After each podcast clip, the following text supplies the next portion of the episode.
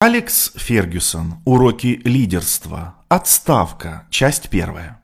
Очень трудно, чуть ли не невозможно, принять необходимость ухода. Сколько чернил потрачено на описание истории о том, как Дэвид Моэс стал моим преемником в Манчестер Юнайтед. Мне понятно, почему, по мнению критиков, смену главного тренера следовало организовать лучше, особенно в свете результатов команды в сезоне 2013-2014. Этот сезон глубоко разочаровал наших болельщиков, причем его кульминацией стал провал квалификации в Лигу чемпионов впервые после 1995 года. Времена были трудные, однако о проблемах выбора главного тренера для ведущего клуба говорили и писали не так уж много, а это очень сложный процесс. В Манчестер Юнайтед такой выбор было сделать трудно еще и потому, что я очень долго занимал пост главного тренера. Не сочтите меня хвостуном, но после Второй мировой войны ни один тренер не проработал в клубе столько, сколько я. Сэр Мэтт Басби возглавлял Манчестер Юнайтед в течение 24 сезонов, в два захода. Билл Шенкли руководил Ливерпулем 15 сезонов. Арсен Венгер работает в Арсенале с 1996 года. Уверен, продолжительность моей карьеры только осложнила клубу поиск нового тренера. Во всяком случае, точно не сделала его простым. Однако выбор нового тренера никогда не был легким делом. Футбольные клубы могут извлечь несколько полезных уроков из истории компаний, имеющих успешный опыт замены топ-менеджеров. Мне, например, никогда не задавали вопроса, который, как я понял, часто слышат главы многих компаний. Если завтра вас собьет автобус, кто займет ваше место? Этот вопрос заставляет всех причастных к управлению компанией обратить внимание на проблему. Однако вряд ли после моего ухода в Манчестер Юнайтед в этом плане что-нибудь изменилось. При выборе главного тренера для ведущей команды главной лиги нужно учесть множество факторов. Поверьте, это правда, а не попытка оправдать таким образом клуб. Как и в других организациях, разыскивающих нового лидера, совет директоров Манчестер Юнайтед имел возможность изучить вопрос со всех сторон. Можно было выбрать кандидата в самом клубе или забросить сеть в других местах. В любом случае, у футбольного клуба выбор гораздо уже, чем у обычной компании. Дело в том, что кандидатов, соответствующих высоким профессиональным требованиям клубов, а особенно лидеров премьер-лиги или Бундеслиги, или Ла-лиги, или серии А, вообще очень мало. Совет директоров и владельцы рано или поздно осознают, что их возможности еще и ограничены кругом тех претендентов, которые сейчас свободны или не связаны никакими обязательствами.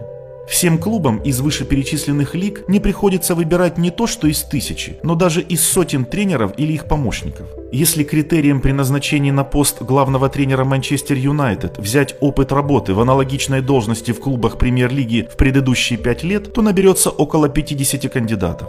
Если выдвинуть дополнительное условие, например, успешный кандидат должен возглавлять команду, вошедшую в первую шестерку, то количество кандидатов сократится до 12.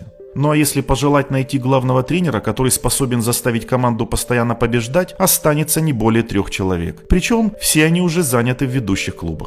Очень трудно постоянно добиваться побед. С главным тренером Дэвидом О'Лири Лидс с 1998 по 2002 год регулярно выходил в полуфинал Кубка УЕФА и Лиги Чемпионов и занимал не ниже четвертого места в чемпионате Премьер-лиги.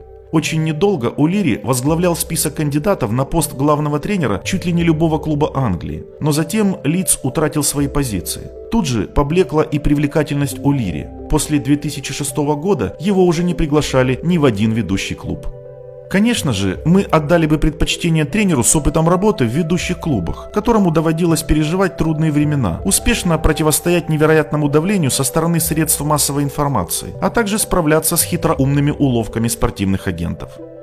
Мне самому всегда нравились те, кто добивался хороших результатов на поле как игрок. Хотя можно назвать и 5-6 имен тренеров, которые не были футболистами или очень скромно проявили себя на этом поприще. Самые известные примеры – Жозе Мауриньо и Жерар Улье, но все равно я предпочитаю тех, кому доводилось самому выходить на поле. У них просто больше опыта, и им доверяют игроки.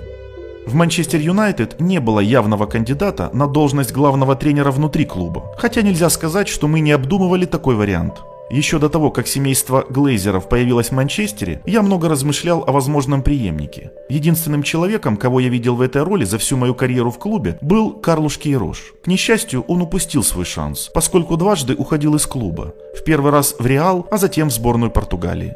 Я всегда советовал некоторым лучшим футболистам Манчестер Юнайтед, в частности Райану Гиксу, Гарри Невиллу, Даррену Флетчеру, Ники Бату, Дуайту Йорку и Энди Коулу, получить тренерскую лицензию. Но было бы нелепо ожидать, что один из них моментально переключится с игровой карьеры на тренерскую. Тем более там, где они только что повесили бутсы на гвоздь.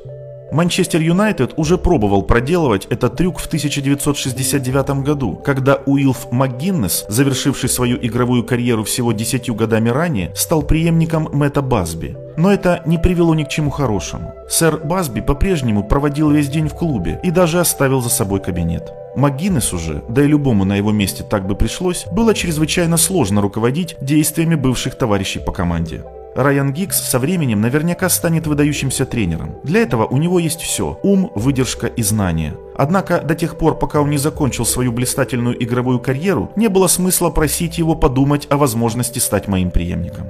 Футболисту нужно использовать все возможности для продолжения игровой карьеры. А чтобы стать тренером, у него будет сколько угодно времени. Если бы Райан ушел с поля не в 40, а лет на 5 раньше, он наверняка был бы моим помощником в течение последних пяти лет моей работы в Манчестер Юнайтед, наряду с Майком Феллоном.